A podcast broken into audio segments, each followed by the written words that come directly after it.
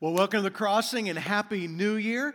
I don't know how long you can say Happy New Year, but uh, this will be the last time I say it to you this year. Glad that you are here. And if you came for the first time at Christmas and you're just now coming back, we're so thrilled to have you here and glad that you're a part of this. We're starting a brand new series today called Encounter. We are walking through the life of Jesus. But before we jump into that, I want to celebrate some highlights from Christmas. We had the largest attendance in the history of the crossing over Christmas. We had almost 9,200 people who were part of our services. And uh, this number, I think, is even better than that one. Is we had 49 baptisms. People surrendered their life to Christ, were baptized. And so I want to thank you for making bold invitations. Some of you took those boxes, you put cookies and donuts in them, and you delivered them for your incredible generosity as we're reaching this valley in this world for Jesus Christ, and for the hundreds of volunteers who helped make all this happen. We had some volunteers who volunteered all six services for Christmas, so we have the best volunteers in the world. And one other thing I want to let you know about we are five weeks away from the launch of our Southeast campus. Our vision has always been to reach our valley, not just to be at this location. And so we are five weeks away from launching this brand new campus in the southeast part of the valley. We have 150 volunteers who have already signed up to be a part of that. We have hundreds who are going. Maybe you're thinking about going. But here's my ask for everybody in this room, for every single one of us. I want to ask that you would pray every day from now until we launch this new church for this new campus. And I am serious about this. I want you to put a reminder on your phone, put a post it note on your mirror that we need our entire church praying about this. We're excited about what God is going to do, how God is going to move in this. And the new campus is going to, is going to launch the week after the Chiefs win the Super Bowl on February the 12th. It's going to be a great day for us. Well, this is the season of self improvement. This is the season where I want to make myself a better version of myself. You want to make yourself a better version of yourself. And so, usually, church attendance is up during this time of year, that health food is big during January, that the gyms are crowded. For those of you who normally go to the gym, you can't wait till February because all these people will go away for another year and you'll have the gym to yourself. And this is that the time of year where we begin to ask this question, how do I make a better version of me? And that's not a bad question. You know, I, I hope you lose weight. I hope you eat better. I think you should get out of debt. I think you should spend time with your family. But I want to, us to ask a different question. I want us to ask a better question. Instead of doing something new, I want us to become something new. That if all of your resolutions are about doing and not becoming, then you're going to end up in the same patterns that you've always been. And the better question is this is how do we become more like Jesus this year? How do we become more like Jesus this year? We're going to look at a story today where Jesus calls the first disciples. Jesus calls these four guys to follow him, and you would expect Jesus to say, Follow me, and I will make you more disciplined. Follow me, and I will make you more spiritual. Follow me, and I'll make you smarter. I'll make you a better husband. I'll make you a better wife. I'll make you richer, more organized. But Jesus doesn't say any of those things. He just says, Follow me. Because here's what Jesus knows Jesus knows that the closer that you get to Him, the more your life will change. And the same agenda that He had for His disciples is the same agenda that He has for you and for me. And so, over the next few months, we're going to go on this journey that I believe has the potential to change your life. We're going to go on this journey to get up close and personal with the life of Jesus, and we're going to use the Gospel of Mark as the backdrop. So if you have your Bibles, I want you to turn to Mark chapter 1, or if you've never downloaded the Crossing app, would love for you to do that. We always have all of the scriptures we use, all of the main points, our videos, all kinds of interactive stuff are on our app, and that you can download that. There are four biographies of Jesus Matthew, Mark, Luke, and John. And each of these are written to a different audience for a different purpose. My brother actually knew a family where they had four boys, and they named those boys Matthew, Mark, Luke, and Bill. I don't know what about John that they didn't like. But Mark, Mark's gospel, he was not one of the 12 disciples, but he was probably an eyewitness of Jesus. Many scholars think that the upper room where Jesus often met with his family, with his disciples, they had the, the Last Supper there. Many scholars believe that that was owned by Mark's mother. And so Mark was probably an eyewitness. There's many times in Mark, and I'll point a couple of them out to you on this, on this journey, where Mark actually interjects himself into the story. That he says that there's a guy, and scholars think that that was actually him. But Mark gets his information about Jesus from Peter. It's written from Peter's perspective. If you go through the book of Mark, you see that nothing happens in which Peter is not present. And Mark has a very specific agenda in writing his gospel it's identity and purpose. The first half of the book, the first eight chapters, is all based on the identity of Jesus, that he is king over everything, that we're going to see that begin to unfold. And then the second part of Mark is his purpose in dying on the cross his identity and his purpose. And before we jump into the scripture that we're going to look at today, I just want to show you how Mark begins to show Jesus' purpose from the very beginning. Now, Mark is it's the shortest of the gospels, and Mark does not start with the birth of Jesus. He just dives right in to the ministry of Jesus, and he starts with the baptism of Jesus. And look what it says here. Let me read this verse for you. It says, At that time, Jesus came from Nazareth in Galilee and was baptized by John in the Jordan. Just as Jesus was coming up out of the water, he saw heaven being torn open and the Spirit descending on him like a dove. And a voice came from heaven You are my Son, whom I love. With you I am well pleased. Well, we're pretty used to the Spirit of God being represented as a dove. We see that all the time in imagery. But in Mark's time, it had never been talked about except for one other time. It was not that common. In Judaism, there's only one other place where the Spirit of God is associated with a dove, and it's at creation. Look at the very first verse, verses of Genesis. It says, In the beginning, God created the heavens and the earth. Now the earth was formless and empty. Darkness was over the surface of the deep, and the Spirit of God was hovering over the waters. Literally, that Hebrew word is fluttering over the waters. What Mark is doing is he's pointing to something and he's showing that God is doing something new. Because in creation, we have the Trinity. We have the Father, Son, and the Holy Spirit. Remember, God says, Let us make man in our own image. We see the Trinity at creation. And then we see it here at the beginning of Jesus' ministry. It's the first time we see it all together again. That Jesus is being baptized. The Spirit is descending, and the Father is speaking, and this is my Son.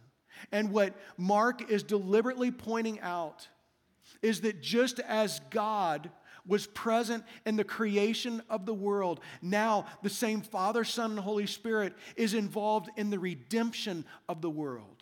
Mark wants us to know this is something new. God is just like He created everything here. Now God is redeeming everything here. Like I said, Mark is the shortest of all the Gospels, and he presents Jesus as always being in a hurry on a fast pace.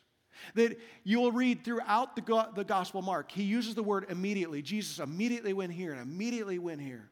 We're going to start in verse 14 in, of chapter 1, and this is what Mark 1.14 says. It says, After John was put in prison, Jesus went into Galilee proclaiming the good news of God. The time has come, he said.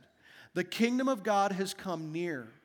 Repent and believe the good news. Jesus saying, God is doing something new. God is doing something new, and if you're not paying attention, you're going to miss it. And what Jesus begins to point out from the very first words Jesus speaks in the book of Mark is that there is something different about him and all other religions. There's something that sets up Christianity different from all other religions. See, other religions give advice be kinder, be nicer, be more loving, be more disciplined. Christianity, it is news. There is something that happened in history, it is news. Other religions say this is what you have to do in order to connect with God. The gospel says this is what has been done in history to connect you to God. Other religions say this is how you have to live in order to earn your way to God.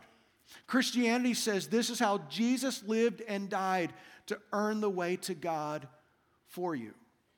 See, Jesus' core message is to bring the good news. Jesus' core message is to proclaim this good news God is doing something new.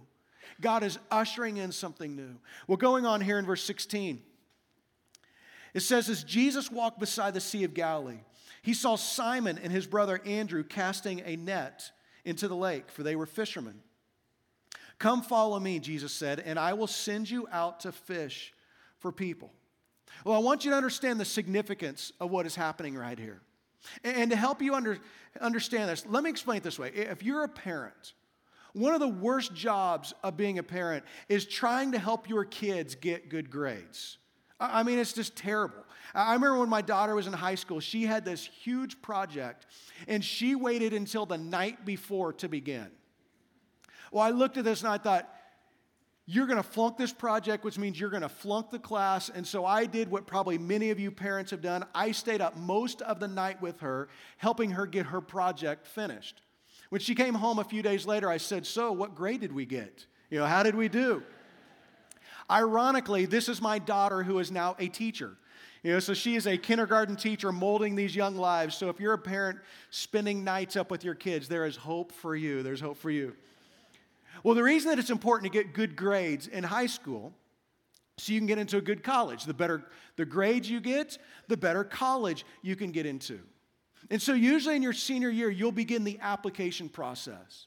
You'll begin applying, you'll write this essay, you do these college campus visits where you go and visit where you want to go. And your hope is that you'll get accepted into the college of your dreams.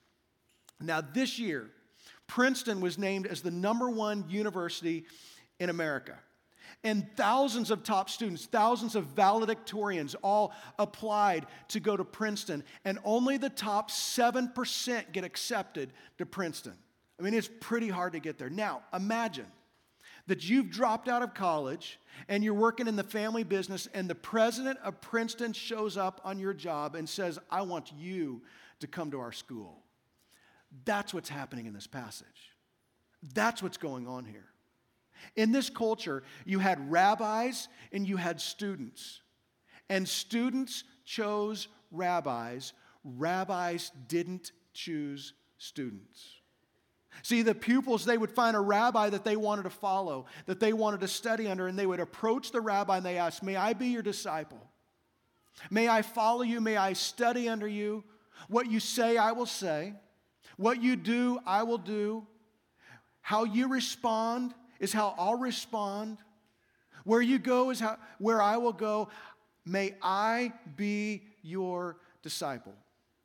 And the rabbi could say, Follow me. But that just didn't happen very often. Most of the time, they would say, No, you don't have what it takes to be my disciple.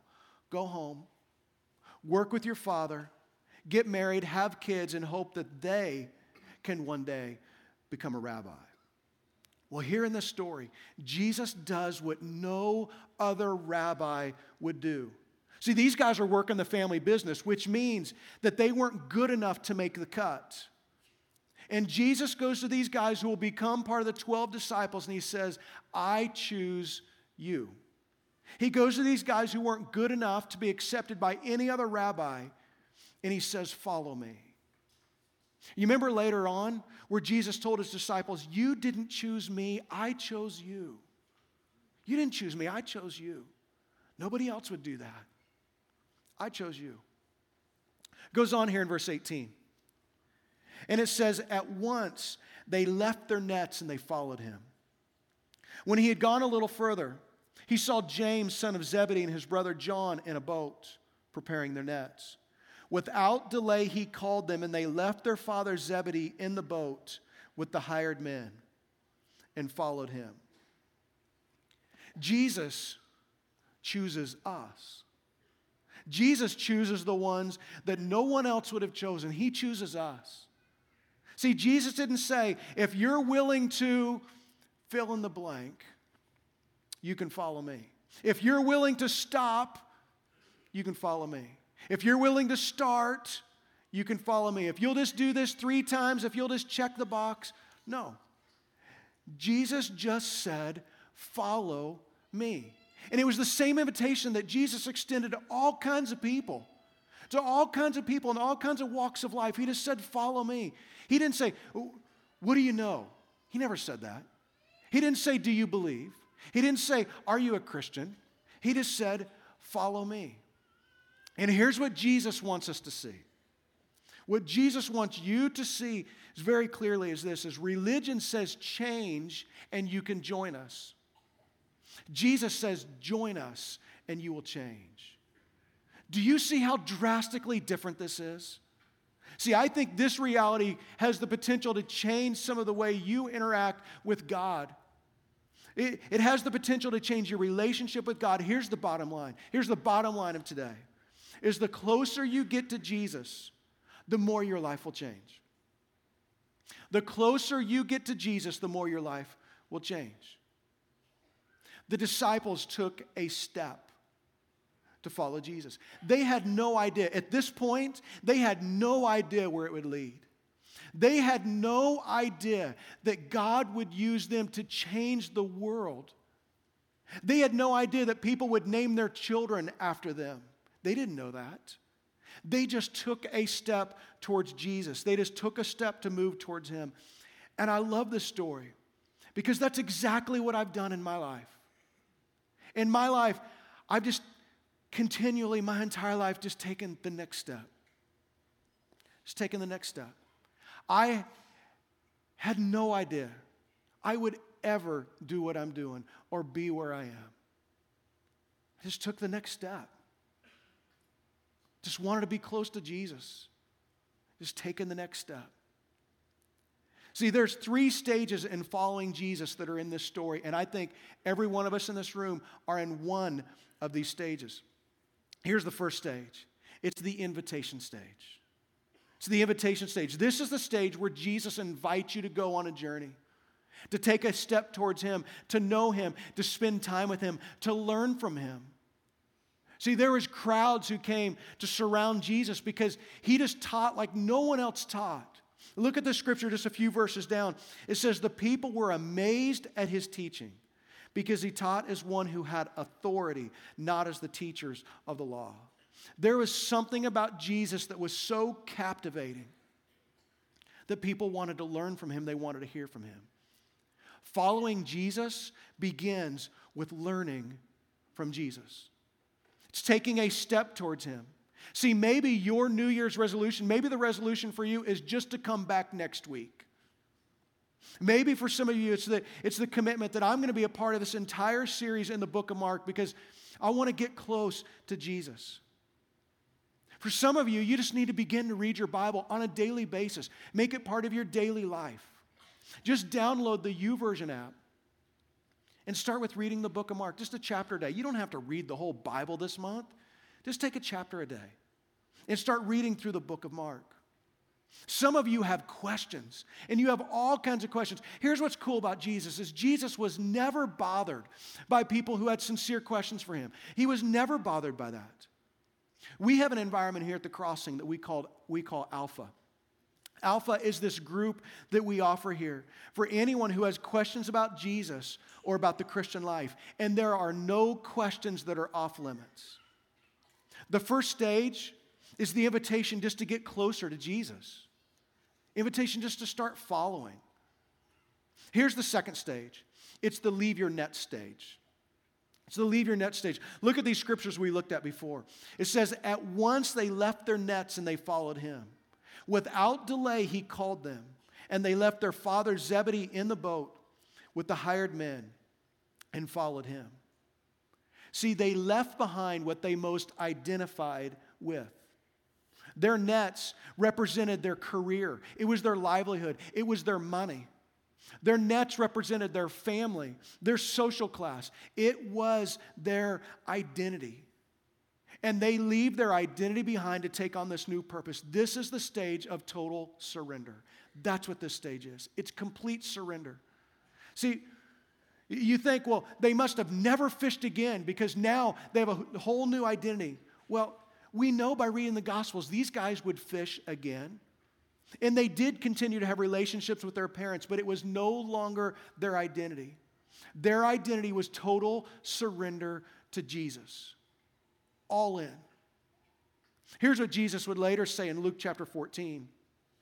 He says, If anyone comes to me and does not hate his father and mother, wife and children, brothers and sisters, yes, even their own life, such a person cannot be my disciple. Does that bother you? Because that bothers me. And you go, well, I thought the Bible said we should honor our father and mother. I thought the Bible said we should love our wife, we should love people like Jesus loved them. See, Jesus is drawing a line in the sand here. The way that he will say it in Matthew 10 is he will say that anyone who loves his father and mother more than me is not worthy of me. Jesus does not want to be a part of your life, he wants to be your life. And for you, your net that you need to leave behind, your net probably has something to do with your relationships, your profession, or your money. Your net probably has something to do relationally, professionally, or financially. It's something at work or at home or with your money. And here's how you know what it is it's when those moments when you're praying to God, or every once in a while when you're quiet, there is something inside of you that says, I need to begin. I need to stop. I need to change. See, God's trying to get your attention. God's trying to move you to the next place in your life. And it may not be something bad. It may not be something bad in your life, but God is nudging you to change that one thing that stood between your relationship of you and Him. It might be as if the voice of God is speaking to you, not in an audible way. It's just as you begin to hear God trying to do something in you. See, the first stage is just the invitation stage to get close. The second stage is to leave your nets behind stage. This is the complete surrender stage. The third stage is to fish for people. It's to fish for people. Here's what's amazing about Jesus when he called you to follow him, when you chose to follow him, he allowed you to be on his mission with him. He says, Follow me, and I will allow you to fish for people. Here's what's great about God is he uses you to reach people. God uses your story. so powerful. Because some of you feel so inadequate because you know what your past is like. You know what you've done in the past. And it's been a hard time for even to come to church here. And you think, well, God could never use me. It's exactly who God wants to use. Your story is exactly what God wants to use. When we have baptisms over here on Sunday, we have people share their story. And the reason that we do is because we know there's other people in this room who have the exact same story. And you begin to go, if God can do that in their life, then maybe God can do that in my life. See, God wants to take your story, no matter where it's been, and He wants to redeem your story to change people for Jesus. God wants to take all of that stuff from your past, all that stuff that you're ashamed of, all that stuff that you thought that you could never get past, and God says, I can use your story to impact other people for Jesus and to change them. Here's what I found. I found when I was growing up, I went you know, I was part of a church culture where all of the preachers thought they were perfect or they acted like they were perfect. And what that did is it created a culture where nobody thought that they could be good enough to get to God. Now, the truth is, obviously, they weren't perfect. Many times there was some underlying moral issue in their life that they were trying to cover up for. So they didn't want anybody to know about it. So they just acted perfect. Hey, I made the decision years ago, thought if I'm ever going to get into ministry, that for me, I just made the decision that I would share my struggles and my doubts and my weaknesses because I believe that's where God shows up. Because when I am weak, He is strong. And I just believe that God wants to use some other people who have struggles and doubts and weaknesses. And God says, okay, now you're a candidate that I can use to reach other people for Jesus. God wants to use your story to impact people. And Jesus says, if you follow me, if you follow me, I will use you to accomplish my greatest mission, which is to reach people. For some of you, the follow stage for you, it's time to invite someone else on this journey that you've never shared your faith before, but this year you're going to. This year you're going to share your story of how Jesus has changed your life. See, for all of us, there's a next step. There is a next step. Some of you are in the accept the invitation stage. That's your step.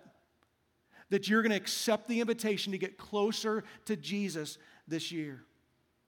Some of you, you're on the leave your nets behind stage. There's something that God is speaking into you, and you know it's time for total and complete surrender. Others of you, you're in the fish for people, you're going to share your faith.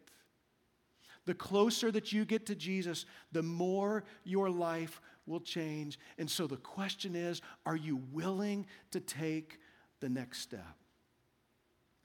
I don't know if you've ever had a caricature drawn of you. My dad used to, used to do this. My dad was an artist. And so my dad used to draw these caricatures. And here's the secret of doing this is you take an attribute of somebody and you exaggerate it, you distort it. That's how you do a character. That's what some of you have done with Jesus.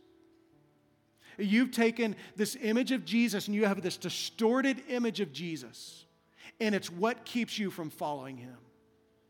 You have this distorted image because of other Christians or people who claim to be Christians. And it's been this distorted image that's kept you from following Jesus. Others of you, you've tried to make Jesus into your own image.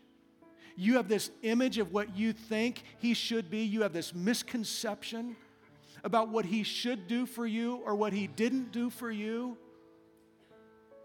And for you, you've tried to make Jesus into your own image. So you have this distorted image because it's never who he was supposed to be. For some of you in this room, you have known Jesus a long time. You have known Jesus your entire life. You've gone to church, you've been part of Bible studies, but it's been a long time since you've been close to Jesus. It's been a long time.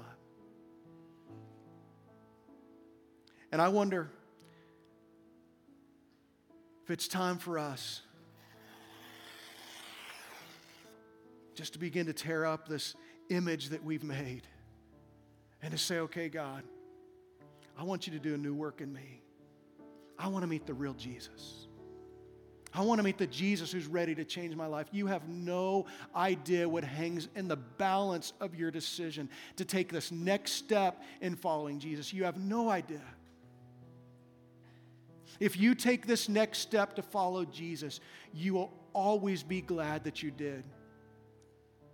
But if you don't, you will always wish that you had. I want to pray for you. And whatever your next step needs to be. Some of you need to surrender your life to Jesus. You've been holding off for a long time. We have a prayer room over here called the Commons. We would love to help you take your next step with Jesus, to pray with you, to come alongside you. We have people in there who, who are ready for you. For some of you, it's, it's total surrender. There is something that's standing in the way, and it's total surrender. Some of you, you cannot believe God would use you.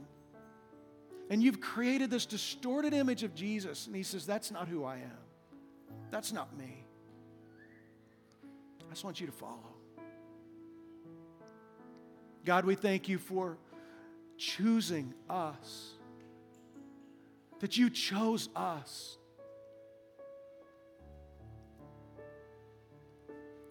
that we feel so inadequate, sometimes so ashamed. And you chose us. God, today we want to make a new commitment to follow Jesus, to get close, to begin to deal with these issues in our life that we've never dealt with before. We're ready. God, do a work in us. God, help us to see who the real Jesus is and what he can do in our life. God, help us to get close. And we pray this in his name.